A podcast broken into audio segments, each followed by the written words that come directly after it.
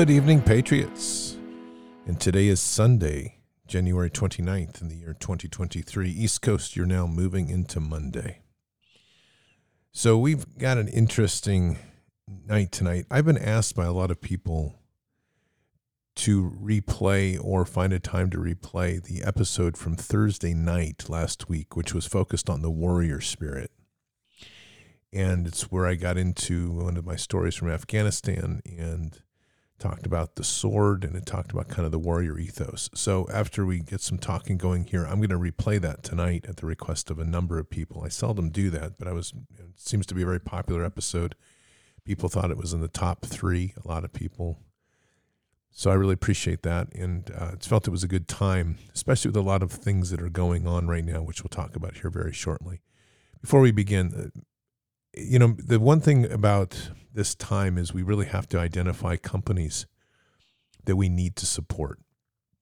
And I will say, for the most part, all the sponsors are people I feel very strongly about, but there are two that I want to mention tonight that we currently have, and there'll be more in the future. But and one has been obviously our stalwart is My Pillow. It's a company that has modeled this support and fight in such an amazing way with Mike Lindell, and They've been a tremendous support for the channel. They've been a tremendous support for the Patriot fight across the nation. Mike has put in millions of dollars to try to fight the election fraud and reset integrity to the election systems. He's also funded the great work, to a large degree, funded a lot of the work by Dr. Frank, who has been individually steering so many of the county by county assessments and validations that have been able to put ourselves back into a place where we can once again look at where the problems are and start holding people accountable.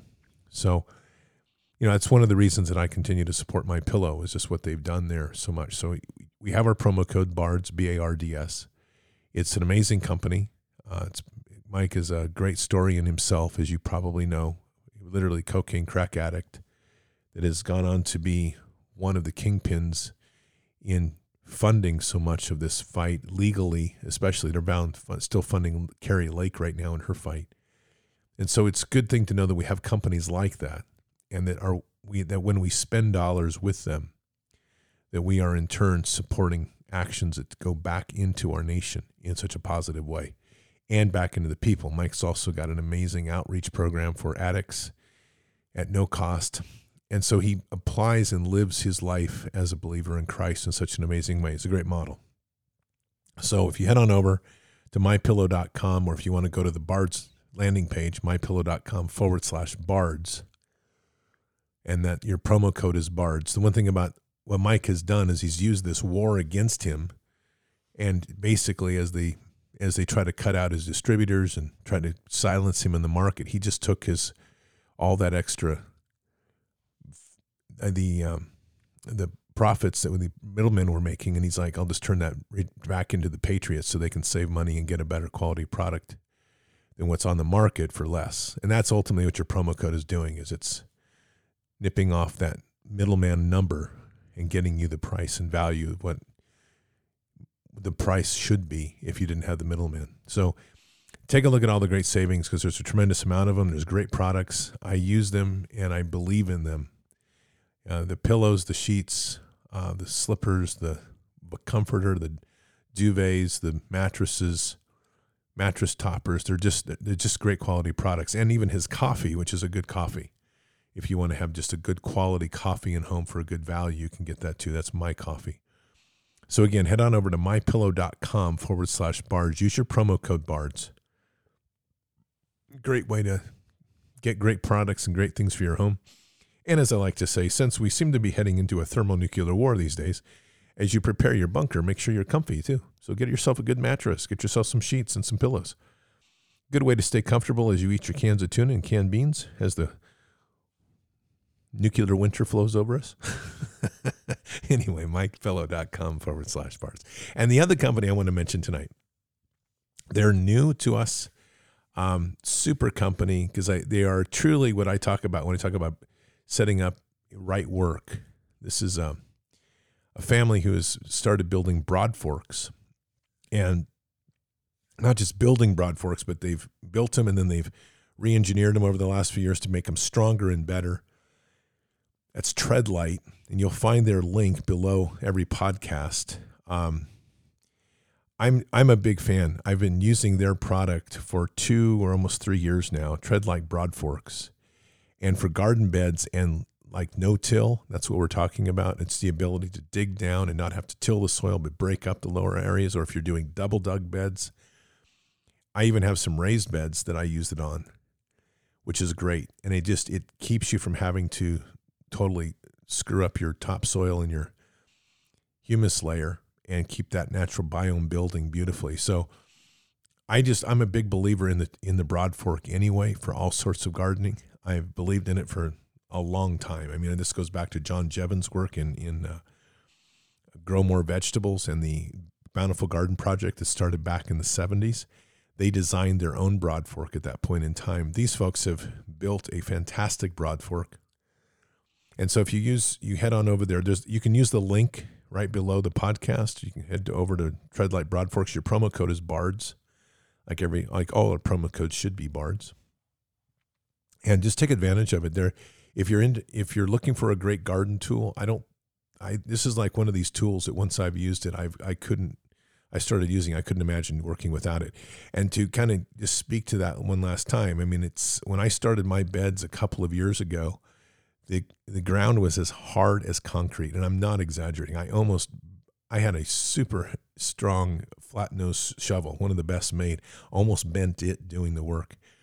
With this broad fork, I've been able I was able to get in there and break that up and get and I did when I guess did like 10 beds and break that up. And then I was able to sift out the hard hard clay, work in um, and using the broad fork the whole time, then work in the the new the manure and the the topsoil and the all these uh, composted elements that I was putting in the soils, and then I, I maintain these beds with that broad fork. So, really recommend it. Great folks. It's a it's a family run business, and uh, they've been uh, getting more and more popular. So, just a great quality product overall, and a true sense of what we're talking about with like Patriots and sustainable living and breakaway economy. So check them out, Broadforks, Treadlite Broad Forks. And again, link is right below the podcast.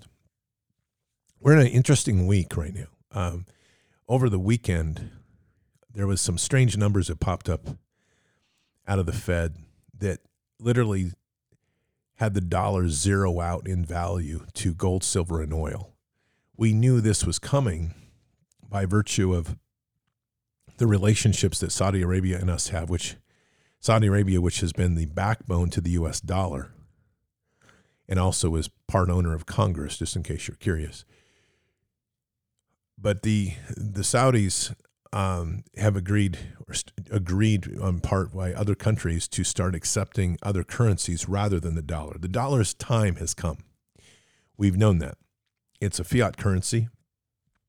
It was taken off of a gold standard under Nixon and it was then put towards the pivot on the cost of oil. And the, in the course of that, we have waged three decisive wars in the Middle East centered ultimately around the dollar. And it has cost us thousands of lives and thousands of injured soldiers, all to protect the fiat currency and ensure that the dollar would remain a solid reserve currency for the world and that everybody would have to trade in dollars. That's the whole reason. Our costs of things have been artificially deflated because we've been able to pass our debt onto other countries. And if they don't like it, we simply give them an, ex- an ultimatum that if you don't like it, we'll just simply remove you off the face of the earth, which is, can we say? That's a nice level of blackmail. And I think what we're learning more and more is it was more than that because we're also starting to see that these bioweapons labs were part of that blackmail project. So the dollar is, is collapsing. The question is, where does it go? And, and we honestly don't have a really good picture on any of that. We just know that there is there's a lot of things happening right now. And it's going to take a real resolve and a real commitment by patriots not to get derailed and to get caught into this next level of trap, which is probably going to be some form of a digital currency that'll be backed by Ripple and XRP. And that's an exchange system that has been written into the central bank's new system. And, and Ripple and XRP are definitely, Ripple owns XRP or developed XRP. And you'll hear all sorts of chatter about that coming up. People all think these are good things. The fundamental issue is that I have been saying for some time is that this is a war between elites. We don't have a seat at the table. And because of that, they've determined what future we're going to have and they have determined both sides that we're going to be in a digital currency. Now you're going to, you're getting some conflicting issues on what that digital currency looks like. Some are saying you're going to have a digital currency backed by gold. Others are saying we're going to have a CBDC, which is a programmable digital currency. I'm skeptical of all of, and the CBDC is a non-starter for me at at any cost.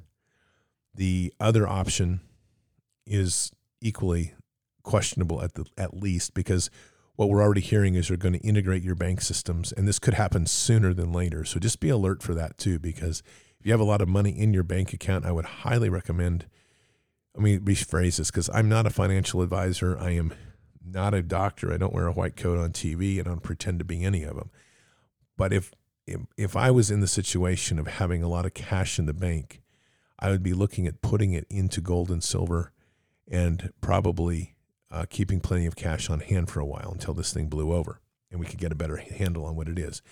And since I have done that, I would recommend that. I would tell you that I have done that. Let me put it that way. I won't recommend anything. I would tell you I've done that, and you can decide what you want to do. You do your research, decide what you want to do. But it is a pretty critical time. And there's a lot of changes coming at us. And it, no matter how perfect they say this rollout transition is going to be, if it's going to be that, you can anticipate that it's going to have some real bumpy roads. And I don't think we're at all done with the CB with the digital uh, nightmare that the World Economic Forum wants to put on us. We seem to be walking in their plan as it's collapsing around them, as if we're supposed to experience this hell for us to wake up. I mean, there's kind of that sense to this whole thing, like we're kind of walking into a scripted outcome, but somehow we're going to have to suffer it in order for us to wake up. And that's part of kind of the reality uh, that we're currently in. There's a lot of that going on, and there's a lot of um, a lot of gameplay. What's pretty evident is that whatever is going on, there's somewhat of a scripted sense to this. I, I would argue it this way. I've said for a long time that it's hard to imagine that they didn't know that Biden was going to win by stealing the election. And I think there's a lot of evidence to that point. That's in 2020. It's equally worth noting that outside of the woke insanity, which itself has had an advantage for us as a public because we've been able to see the level of depravity and freaks and pedophiles that are in the government that have come out literally like rats being flooded out of their basement. Biden is the perfect whipping boy to go through the transition which we're in. He's a he's a dementia-driven fool whose family's dynasty is over. They were all tied to Ukraine, all of them. And including the servers that were part of the election fraud in 2020 and all the financial stuff. And so you're seeing a essentially in my opinion you're seeing a an orchestrated event that was allowing an old fool to execute what needed to be done anyway. Because through the transition of a there we are going through a great reset. Like it or not you can call it whatever you want. We're being driven in one way in an economy right now. And all you have to do is look around. And that one way that we're being driven is directly into robotics ai internet of things nanotechnology biomedical with with um, CRISPR technology. Everybody's nobody's saying stop those things. Not one politician out here is talking about putting a brakes on any of that. Not one industry member is talking about putting brakes on any of that. And we're also being driven into some electric car nightmare, which, whether we like it or not, that's what they have planned for us.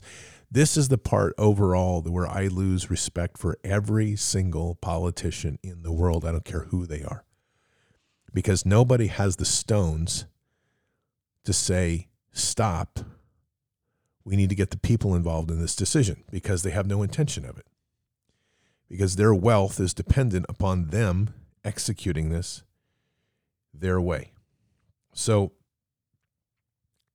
all that said, it's going to take a real muster for people, patriots, to stand and to hold that line which is the line, in my opinion, not to step over into this digital controlled draconian surveillance state, but rather hold the line of going back to go forward. And that's going to take the spirit of the warrior. So, with that said, I want to replay for you Friday, Thursday night show, which I think has a lot of contextual meaning for all of that, of where we are and the kind of focus that we need to have in the weeks, months, and years ahead.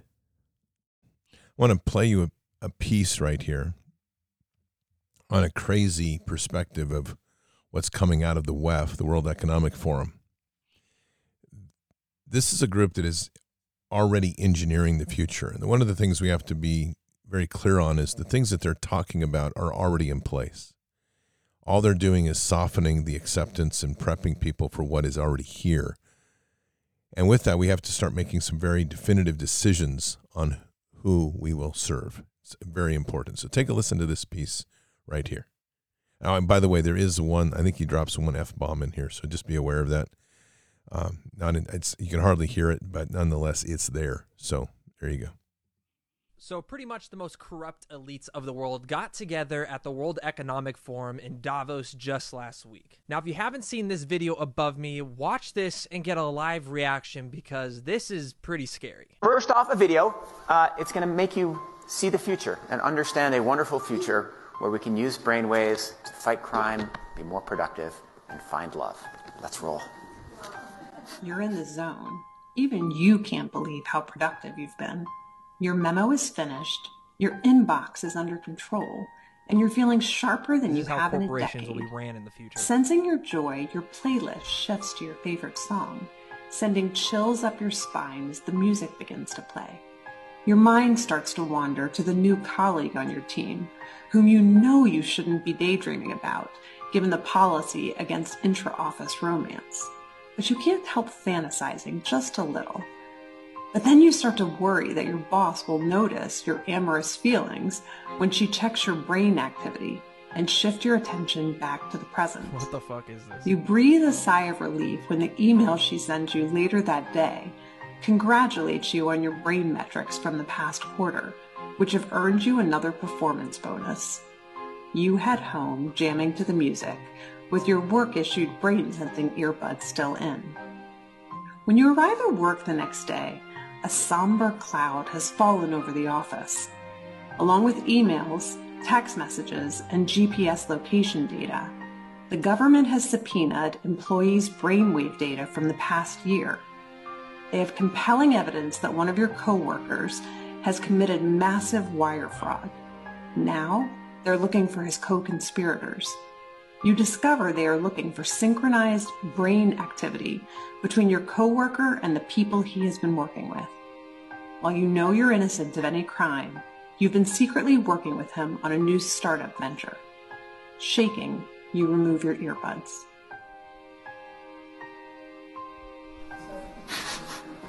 What do you think? Is it a future you're ready for?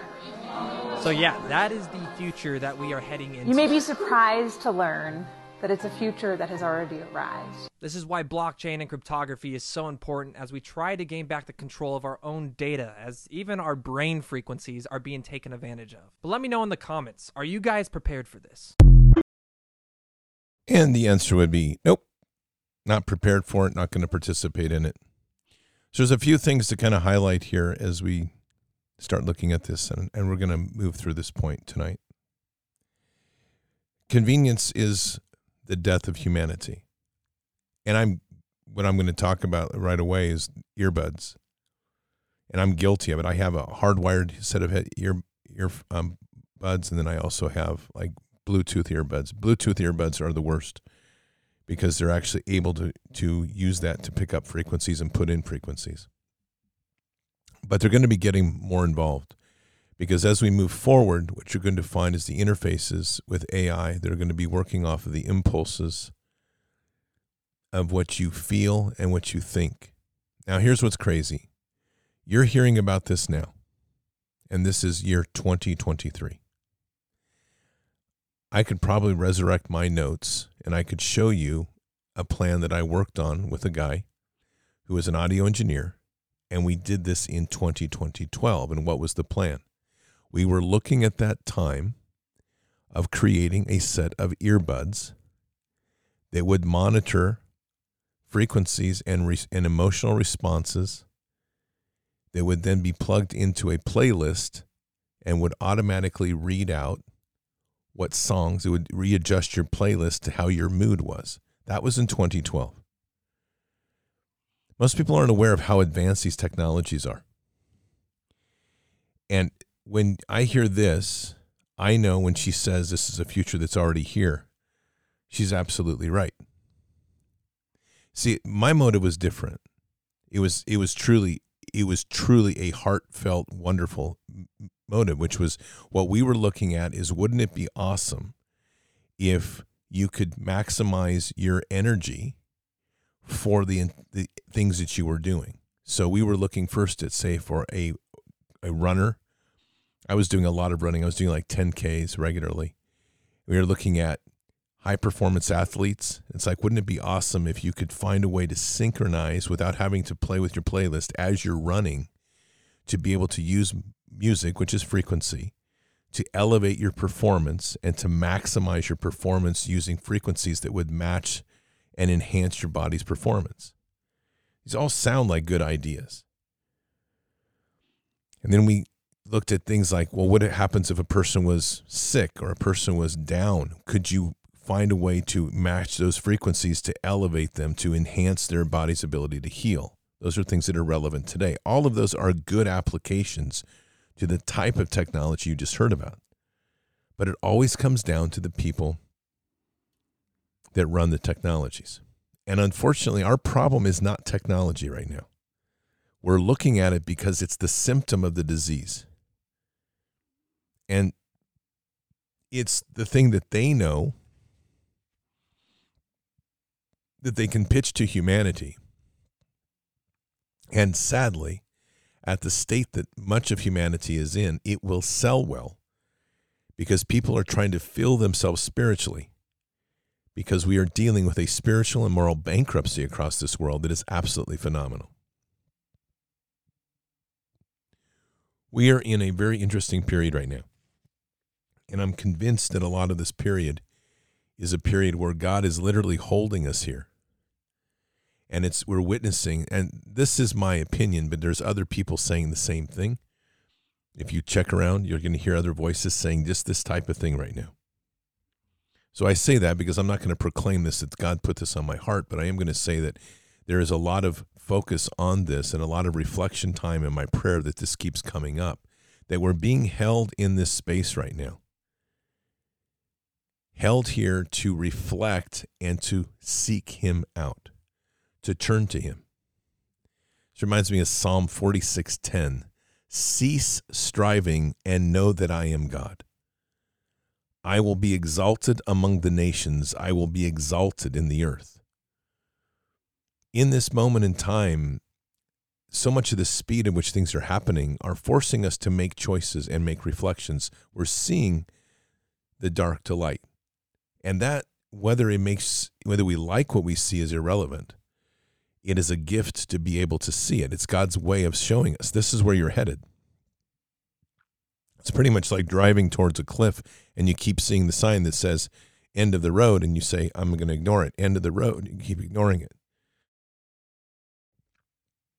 And as we get closer to the edge of the cliff, we keep ignoring it until it's too late and you can't hit the brakes and you go off the cliff. God's doing that right now in big ways. And he's and Father is literally moving in on this space and giving us these warning signs and we're able to see them if we have if we're willing to see it. And at the same time, we're being forced to make these decisions on where our focus should be. So much of what we are living through right now is the time to find our breath, to breathe and to find our settling breath with Him. Now, there's a lot of different things that's called. In the martial arts and in, in the study of martial arts, which has its roots typically in the Orient and with the styles that I've worked with, either Korean or Japanese, in particular the Japanese format of this, it's a Zen focus of empty mind, which is to find a balance and a clarity in purely existing in the moment. It's at the center point of a lot of what the sword the study of the sword is like is like. We're in a point right now where we're literally polishing our sword. We've been through a reforging. So imagine a blade that a master has made that's been used in, in conflict or combat. The blade has been heavily dinged and maybe it's even been fractured. And now it's been taken back to the master to be remade. This blade was made originally through an unbelievable process of forging and bolting the steel, which means to fold the steel on itself. And it's been done over months, where a chunk of ore has been refined and built very much as we were in, in the metaphor of us, of God creating us out of the earth. And that steel is forged and folded, and it's eventually made into a sword, and it's coarse when you get the sword. And then comes the polishing phase, which is literally a process where all the deep refinements are now made in the sword. It's it's polished into where it's almost like a mirror. All of the the engravings are put in, and you end up with this masterpiece. That's as we should be. But in the course of our lives, in particular this life that we've had in this world, we've been put through a combat of sorts. And we've been, some have been heavily dinged, others have been fractured. And so, right now is this time in this last few years where we have been reforged. We had to go back to the master. We had to be, we had to go through and, and they had, we had to look at all of the faults that were in the sword. Some swords are cracked into deep because they hit so hard. It wasn't the fault of the making, it was the way they were used. Maybe they were not even used properly by their students. Because one thing about a Japanese sword that's amazing is that it will cut incredibly deep, fast. It'll Japanese swords will cut an entire torso in half, bone and everything. If you know how to strike right. If you don't know how to strike right, you can damage a sword in a single cut.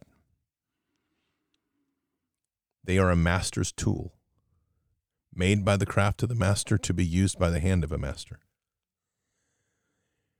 And the one thing about the sword that is, and I, there's so much metaphor even in scripture around the sword is the principle of the sword is it's never, there's never a safety on the sword.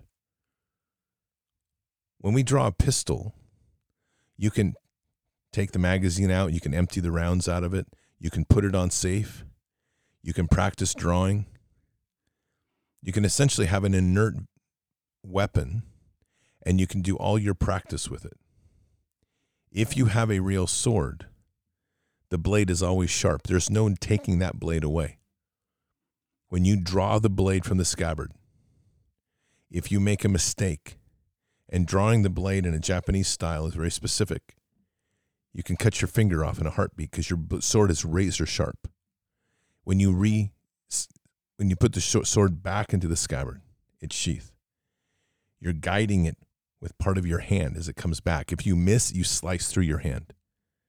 There's a real connection here in perfection of return, eh, pull, and return. And once the sword is out, the blade is live. If you play around with it and you swing it wrong and somebody walks in through your cut lane, you're going to cut them, you might kill them. There's a very real consequence. So people naturally practice with wooden swords or they practice with with practice swords. I have one. It's same weight, same feel. It's made of aluminum, uh, combinations of metals which include aluminum, which are not the real sword. But if you're going to really practice, then you have to have your true katana. And that is where all your focus is. And the difference is a massive is a massive step if you if you use firearms and you shoot, you know what I'm talking about. When you go onto the range and suddenly you load, you take the safety off, and now everything you're doing is with safety off. The only safety you have is your finger. Things get different. The world is different. Your focus is different. We've been walking through a world for a long time now where our safety has been on, or we've been able to think that our safety is on. We've been able to bounce around in, with practice swords and dummy rounds in our chamber. But something happened all of a sudden. The world got shake, shaken pretty heavily. And we can take that back. Maybe it was with Obama for some. Maybe it was as far back as the Bushes. Maybe for some it goes back to the attempted assassination of Ronald Reagan, or even some for the assassination of John F. Kennedy. But the world got shaken. And in the progressive years, as we've come closer to this moment, it's become a place where we become increasingly aware that we're living in a live fire zone. We're in a battle zone. We're not in the middle of a play zone. We're not in training. We're not at the National Training Center playing shoot 'em up with lasers and beepers that go off when they when you get laser hit. We're not in an airsoft competition where we can shoot people in the head with little rubber spongy bullets and they don't get hurt. Or a paintball competition where you can wear a a down vest and if the round hits you it actually doesn't detonate. It doesn't spray the doesn't break open. Little tricks. Instead we're in a live fire. In 2006 june i took a trip up to Carney with to, to link up with a team of Im- embedded trainers. It ended up being two guys that were my best friends, one of which I've referred to before, Eric Blake, who committed suicide in 2012, which is a very, very hard loss. But we were together, the three of us, on a very small fire base. I think Tony who was the captain, I think he had seen some combat before. Eric might have seen a little bit, but nobody really saw real combat. We were all green. So when those first rounds go firing at you and they go zinging over your head, and you realize that everything you've been doing and exercises you've been going through, it's now game on. Life takes a very different turn. We were sitting in the the small, it was a small fire base. It's actually what you call a COP, a combat outpost. We could probably park a total of 10 Humvee, Humvees side by side across the entire thing. There were 30 or so Afghan soldiers. We had settled in pretty well. The first experience in this was we had had a group of Afghans who had gone out. They claimed they had gone out to trade bread with the local nomads, which are called Kuchis. One of them had come running back in the middle of the night and screaming. And we had a horrible interpreter, but we put it together that what they had done is he had gone out and they had driven their truck into a wadi. Truck was a marked as a Ford Ranger. It was really a Toyota Land or a Toyota Tacoma rebranded for Ford so they could sell them over there in Afghanistan. But it was a four door vehicle. And they these wadis are dried riverbeds, and their banks are about eight to ten feet vertical.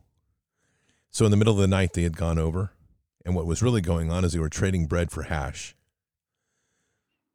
And they had seen the Kuchi camp across the way, and so they just drove right to the Kuchi camp and at a high speed drove their vehicle off a 10 foot drop and drove it into the bottom of the wadi, and they went through the front of the windshield. Two of them. One of them was able to get out and run back. So Eric and I jumped in the in the Humvee and we drove out there. It was just Eric, myself, and Tony. Tony held the firebase down with the other Afghans. And we were in bad guy country, surrounded by bad guys. And we had about with us came a small contingent of Afghans, which were about, I don't know, 10 of them with us. And as we were sitting, we pulled, they had pulled the guys out of the vehicle. We helped them. One was unconscious. We were working under a headlamp with red light and had to start giving them IVs. We had no medevac available at this point in time. And then, as we were starting to prepare to do medev or get call for medevac, a firefight broke out on the firebase. We were about two or three clicks, which would be kilometers from the firebase, and we're watching the RPGs rain in on the firebase where Tony is, and the gunfire light up off the mountainside. My point of this is that it's a moment when you your world changes because you realize you're not in Oz and, or you're not in Kansas anymore. Everything is real and the rules change. You have to decide whether you're going to step into this new world or whether you're going to stay behind. Some of the can, some of the Afghans that were there wanted to stay behind. They were they were freaking out.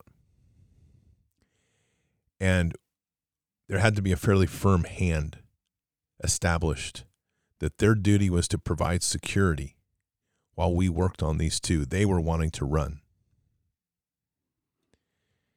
the there was a moment that happens when the radio that we had, which was communicating with Tony, Eric was talking to Tony, it lost its fill. What that translates to is the digital. It was a scrambled radio frequency. The, ro- the radios were using encrypted communications, and the the fill is the encrypted decoding program, essentially that matches the two radios that allows them to communi- communicate with one another. If you lose the fill, you might as well be talking into the moon because they will not talk to one another. So in the middle of the firefight, we had to make a difficult decision. We weren't didn't have these two stabilized yet. And Eric was the only one that could put the fill back in because he was the comms guy. So I had to stay behind out in the middle of bad guy country and work on these guys, getting them IVs and stabilizing them with a small contingent of Afghans. While Eric jumped in the vehicle and drove back in the middle of the firefight to support Tony, reconnect the fill, and then come back and get me. Those are difficult decisions. They're decisions that you it doesn't happen with one person. It was a it was an, a very clear assessment because we had both stepped into this new world. This world was real. This was a world where no more were there games. We weren't walking with dummy rounds. The pistol I carried was now loaded, armed, and was put at the head of one of the Afghans as he tried to leave, and I gave him a choice. He could run or I would shoot him. If he ran, I would shoot him. Because that was dereliction of duty. And there was no question about that. His duty was to protect me while I worked on the guys of his that had driven themselves into the wadi, and he, he, he needed to make a choice. This is the realness of life when when you suddenly realize you're in a war. And the, what has happened in our nation is that we've walked into a war and still people aren't quite assessing that yet. They don't have the comprehension yet of the magnitude of what we're dealing with. What you just heard there a minute, minute ago is that the enemy is moving forward. There is a global plan with senior leaders and corporate leaders and government officials, almost every one of them, that know knew what this vaccine was about. This was not a vaccine. This was a bioweapon that was developed likely as early as 2013. That patents were taken out on it in 2015. That the side effects that we are looking at, because we were looking at this thing from optics of trying to reverse engineer it because they weren't releasing what was in it, weren't side effects, but they were actually designed elements of how this vaccine would kill people. How do we know that? Because we've now learned that the Department of Defense language is using countermeasures against the enemy. Who's the enemy? We are. Let me read you something. This comes from Lieutenant Colonel Pete Chambers, retired. Doc Peters, who, who, Doc Pete, who was on two nights ago. He posted this just a little bit ago on Telegram. And it shows a meme of a soldier sitting behind a gun. He's an operator. And it says this one coward may lose a battle, one battle may lose a war, and one war may lose a country. And he writes this He says, Cowards beware. Military leaders, be advised. The United States is at war. Fifth generation warfare, though, though it may be. These countermeasures, jabs, is the term used by the Department of Defense, and he refers them to see Substack by Katherine Watt. I would encourage you all to read the Substack by the Substacks plural by Katherine Watt. Are the weapon system. So the countermeasures or the jabs are the weapon system. You are required to lead and provide for the well being of our troops, your troops. You are responsible for everything that happens or fails to happen. Military law of the United States military codes of justice define cowardice in combat as a crime punishable by death. Refer back to what I just said a minute ago by an Afghan that was going to run in the middle of a firefight. Generally, cowardice was punishable by execution during World War I, and those who were caught were often court martialed and, in many cases, executed by firing squad. Don't be a coward. Signed, Doc. This country needs heroes, people of strength. It doesn't need cowards. And for what has happened now in the last few years is that we have become aware that we are at war. It's a very convenient and comfortable place to sit in a prayer state. In fact, if if you go to a deep prayer, most people will know this, you don't want to leave. It's a very comforting place. You find that amazing balance in that deep place where there's the comfort of Father, there's the clarity of things, and you're just breathing with Him. It's amazing. It's the most comforting place ever. But we're here in the flesh, as Christ was here in the flesh. And so while we can step into that beautiful space of spirit, our feet are still touching the ground in this world. That's the reality part of this. That's where we have to assess our terrain. And the assessment of the terrain is actually quite clear. that though we were have been engaged in a warfare that has been very intense, in particular since President Donald J. Trump took the stage in 2015, this war went to an entirely new level in January of 2020. When not only did they weaponize information at another level that was completely planned and engineered, but they started to use bioweapons in different forms to literally maim and kill. This is the world you're in. And the question is what type of reality will you live in? Will you choose the reality of old where you could comfortably go to church on Sunday, maybe church on Wednesday, kind of do the things around the house, maybe do a garden, a few things, pray a lot, but stay effectively disengaged? Or you can accept the reality that we're now in a, in a firefight? that the rounds are hot, that people are dying. The two worlds are very different. The world of old is the world of the of the wooden sword. The world of old is the world of the practice sword. You draw it, there's no consequence. You take a swing with a hard swing with a with a practice sword that's made of this combination of, of metals, which include aluminum, you'll literally break the sword because it's not designed for that. It's designed to give you balance and the same flow and feel of a regular sword without the risk of cutting someone or yourself. Or are you in the new battlefield, the real war? Have you entered into the battle space where that is now sitting somewhere back at your at your practice station, but you've now deployed forward? You put on your real kit and now you know when you draw that sword, it's not a game, but it's a sword drawn to strike and kill. Kills used loosely. Because we're deciding, we're going after an enemy now, and there's two swords that we wield. We always lead with the sword of the Spirit, and we always carry the sword of steel. That metaphor and that perspective I always place in the garden with Christ, where Peter had the sword of steel and Jesus used the sword of the Spirit.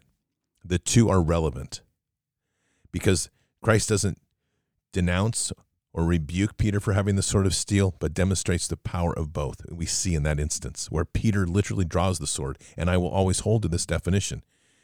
He understood how to use a sword, and he stayed the attack against Jesus by cutting off the attacker's ear. That stayed the attack, and he saved his life. That's a masterful sword move, by the way. Whether you realize that or not. A clumsy sword move would have been to kill he who was coming after Jesus. And it would have been way out of line of his teachings. But the ear, yeah, it bleeds a bit. Even if Jesus wasn't there, you'd get over it. You'd bleed a lot. You might want to put your ear on a necklace and hang on to it and pretend you used to have it. But in the end of the day, you're still going to be able to hear, maybe not as well, and you're going to look a little ugly, but your life is spared. And that's where we see the mastery of the moment from Peter step in. He does exactly as he needs to do, using a appropriate, appropriate level of force to stay the attack to his king. Jesus intervenes by healing the ear and demonstrates the greater power of he and the greater power of the sword of the Spirit. But both in that moment are relevant. The war we're in is an active hot war, and we have to be able to use the tools in our hands that God gives us. There are the tools that will fall in the category of the swords of steel, and there are tools that will fall in the hands of the sword of the Spirit. But ultimately, it's coming down to the discipline of the warrior. Miyamoto Musashi was one of the great swordsmen of Japanese history. He wrote the book Five Rings. Miyamoto Musashi lived in the period of 1584 to 1645.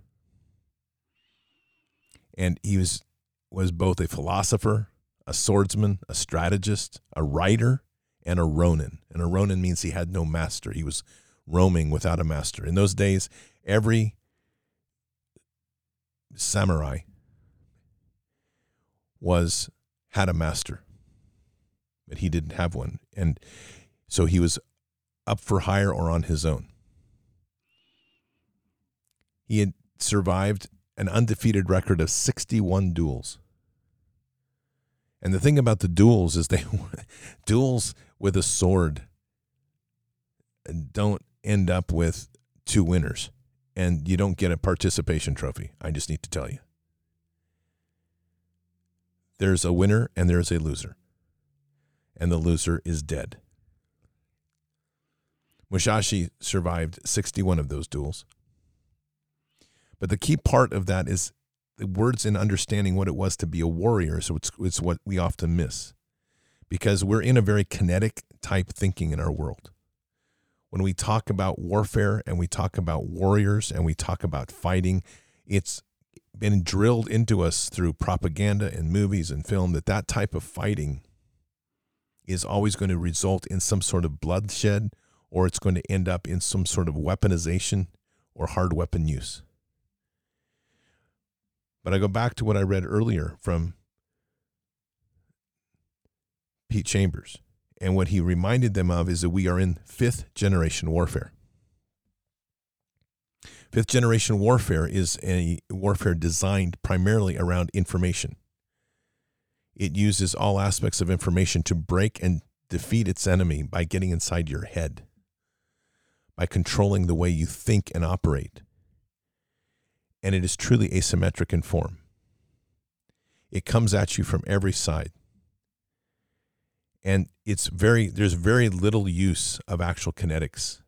Most of the the fight of the information space in fifth, in fifth generation warfare is stealth. It's out of line out of plain view. There's your enemy isn't in uniform. It looks like you and I. In fact, it might even go further to make sure it blends as you and I. The battlefields are digital, the battlefields are informational. The battlefields come in forms of in the informational space from audio to visual to written word. There's also other elements to that of frequencies, things to affect the way you think. There's the incessant so- sociological aspects and the physiological aspects of an incessant warfare that tries to wear you down, break you down. And then there's the dimensions of stealth in warfare, where the worst kind of warfare comes in the form of using trusted agencies to kill you.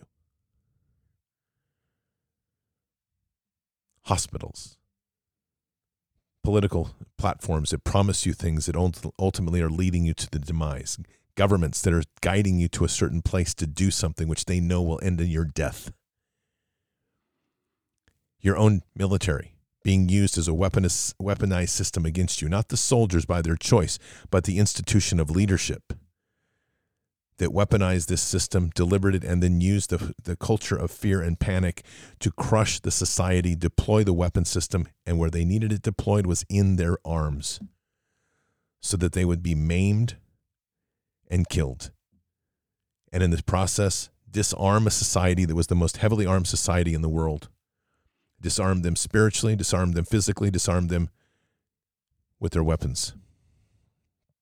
And to leave them so crippled that they would be easy to take over, to hand over to the new rulers, the rulers that would use other people from around the globe to fill the place of policemen. They weren't nationals, they didn't have any care for the Constitution. They came from other countries, they spoke different languages, and the one thing they were told to do to suppress and put down anybody that defied them. And most of them hated America anyway because the same beast that was killing us had already abused them. And now they were given a right to come back here and become our slave masters. That won't end well for anybody that submits to them. This is the new battlefield. The old way of being comfortable in the place of being able to set aside the responsibility and the idea that you may have to put your life on the line for the country, that reality doesn't exist now. Not if you're in this war. And this is a very difficult place for many people of faith because in the idea of faith is faith should be also very pure and very loving. Yes, it should be one foot in the trenches and one foot in kingdom. The words that God gave me several weeks ago. Gideon was watered down to 300. Joshua led his army in to destroy Jericho.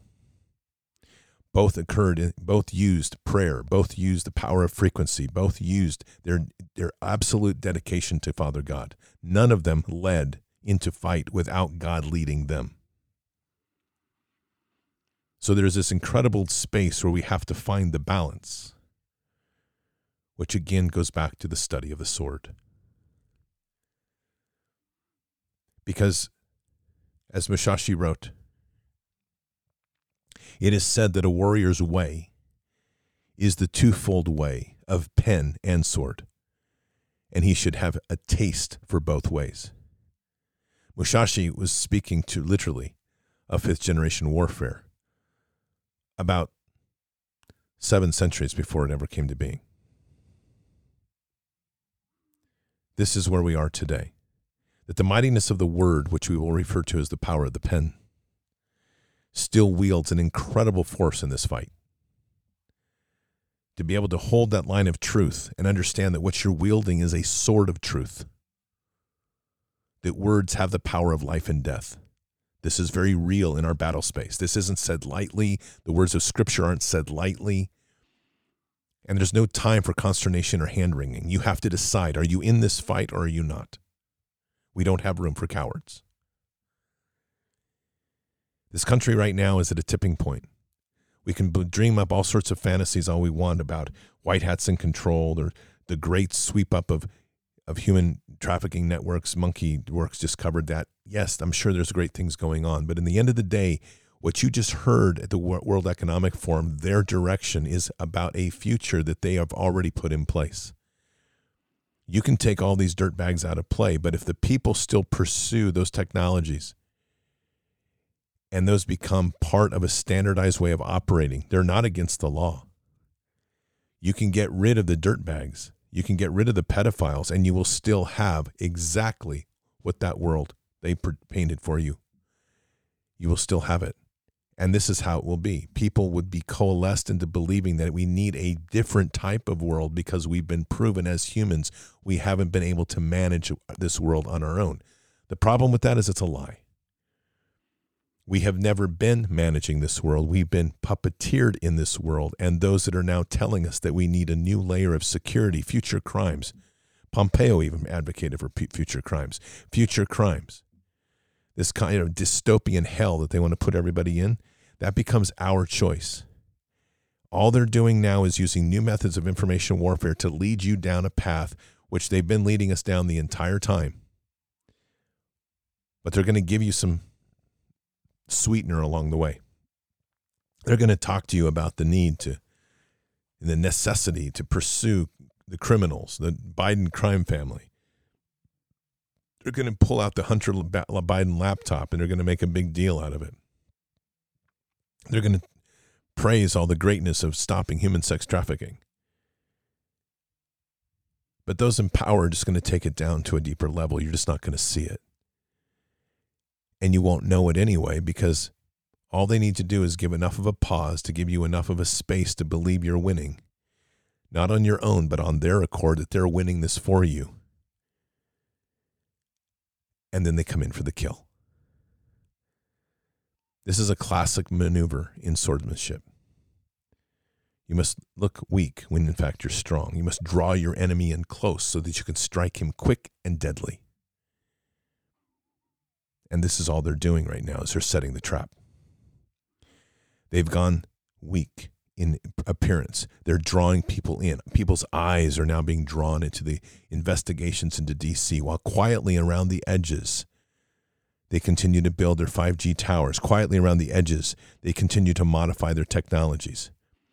People's eyes are on Twitter because there's suddenly new amounts of information that's being allowed to come out. Most of it, not all of it, but enough to get people engaged to believe that freedom of speech is truly back.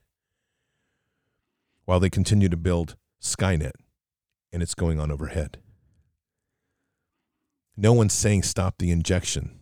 They're saying we must investigate the injection, but no one's saying stop the injection while people continue to die for unknown reasons, of course, because the damage wave is coming through now. And while we're so many are running around trying to figure out, well, why are people dying? And what is this? And are you going to actually pursue justice and get Hunter Biden's laptop? All of those, at the end of the day, are not by our hand. We're asking them to deliver justice, them who brought us this evil, them who've been killing us with this injection, them who have enslaved us from the start, them who executed this plan to lead us into the trap of ultimate slaughter and enslavement. And we keep tooking, looking to them to ask them to fix this for us. That's cowardice. The only way forward is for us to take the stand and demand justice.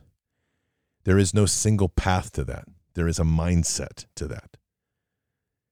And it begins locally, and it is locally often defined but it's a mindset that every single thing we do, we are pursuing justice, not turning justice over to them. If a sheriff is going to be involved in, inform- in things in a county, the people are in his face, in his office, in holding him accountable to the justice that we demand, not to the justice that he thinks that we demand, or worse, that they are directing him to do. We become the point on all operations we become the influencers of the day. We become the warriors. We become the ones that flip the tables. We become the ones that step into the temples and challenge the Pharisees. Christ did not outsource his justice. Christ did not outsource his healing. Christ did not outsource his message. And Christ did not hesitate to step into the battle space and say, I will stand before you and tell you the truth. And even at the darkest moment, or so it appeared, after Peter had cut the ear, Christ then steps in again to demonstrate the greater part of his mission as he healed the ear and now accepted that they would take him in as he pulled to them what they had been trying to do to the others. They baited, they took the bait, they accepted him, where ultimately, as they put him on the cross, Forgive them, Father, for they do not know what they have done. And the ultimate win was achieved. They had no idea what was coming. Patriots, we're in that hour. We're in that hour of choice, that hour of how you want to walk, whom you shall serve. Choose well whom you shall serve. Choose well the attitude you have in your day.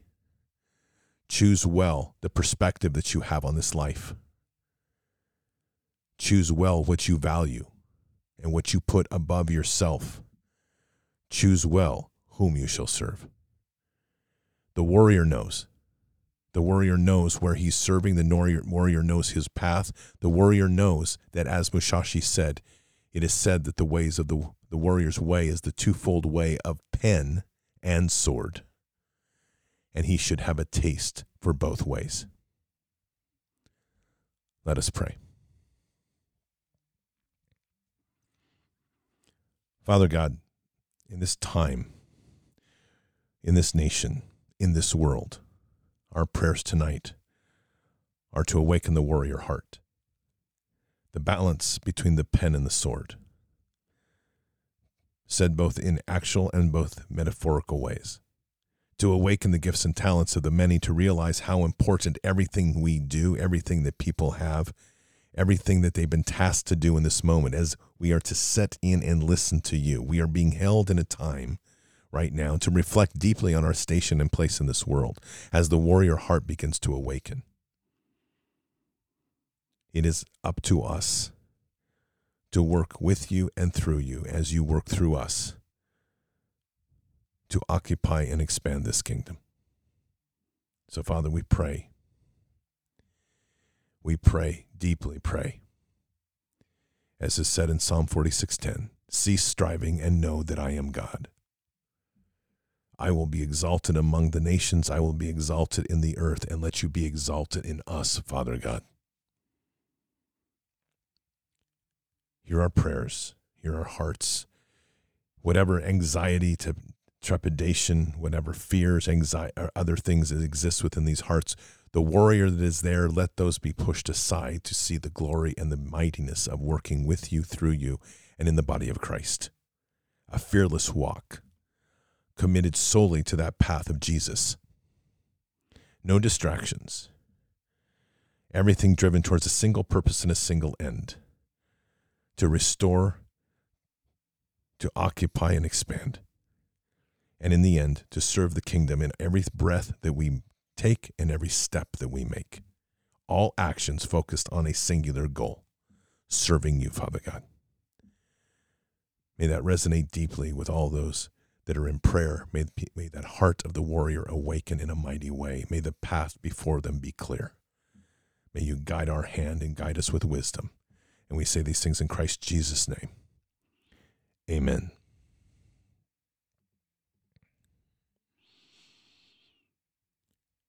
Very important time for all of us to take a gut check.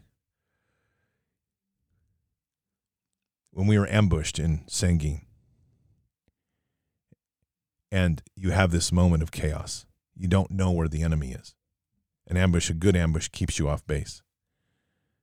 You resort back to a couple of things. First, you have to get to a position where you can get your, your position secured. You have to get out of the lane of fire. Then you have to sit for a second, literally taking a knee and assess the terrain. You have to understand where their field of fire is and where your response is going to be. What's the vector of attack that you're going to use to respond? Life changes when the bullets get real. The problem with information warfare is that it all becomes a bit of a game. This isn't a game. Every word said is the power of life and death. And if we start to understand that truly for what it means, it means that we are the weapon of war. And it means that our enemy is using that as well to, as a weapon of war to get inside of you, to destroy you, to break that connection with Father God, to wear you down, to make you doubt, to make you fear, to make you hate. That's where love comes in because the ultimate statement of a warrior and the ultimate place of a warrior, the highest level of warriorship is love. Ask yourself whom you are fighting for, whom you are serving, and where your love is. Because when you sit with love, love is not squishy, gushy, melting like butter. Love is an intensity of passion. It's an appreciation for everything that is given, a connection to everything around you that you value. It is a willing of, willingness of self sacrifice to the man on your right and the man on your left. It is a selfless walk into the enemy's camp, knowing that no matter what befalls you, you will shall never bow, you shall never relent, and you will either be glorious in the victory or you will be glorious in heaven. But either way, you will be glorious because you will never give in to what they say. That attitude will change this world, and it will change quickly. The, permiss- the permissive environment that we have now allowed, where they are free to roam, has not yet been checked by the warrior environment of those that say no more. Choose on this day whom you shall serve. Patriots, keep your head up and your eyes forward. Never bow to evil, never relent, always press into the fight. God is with us. He'll never forsake us. And in the end, God always wins. But we are here in this time, in this place, for just such a time as this we're at war. So walk boldly and fearlessly with Christ. Occupy the land, expand the kingdom, subdue the enemy. Mission forward. Patriots, I will see you tomorrow for Bended Knee. Until then, or until the next time. God bless. Good night. Thank you. And out for now.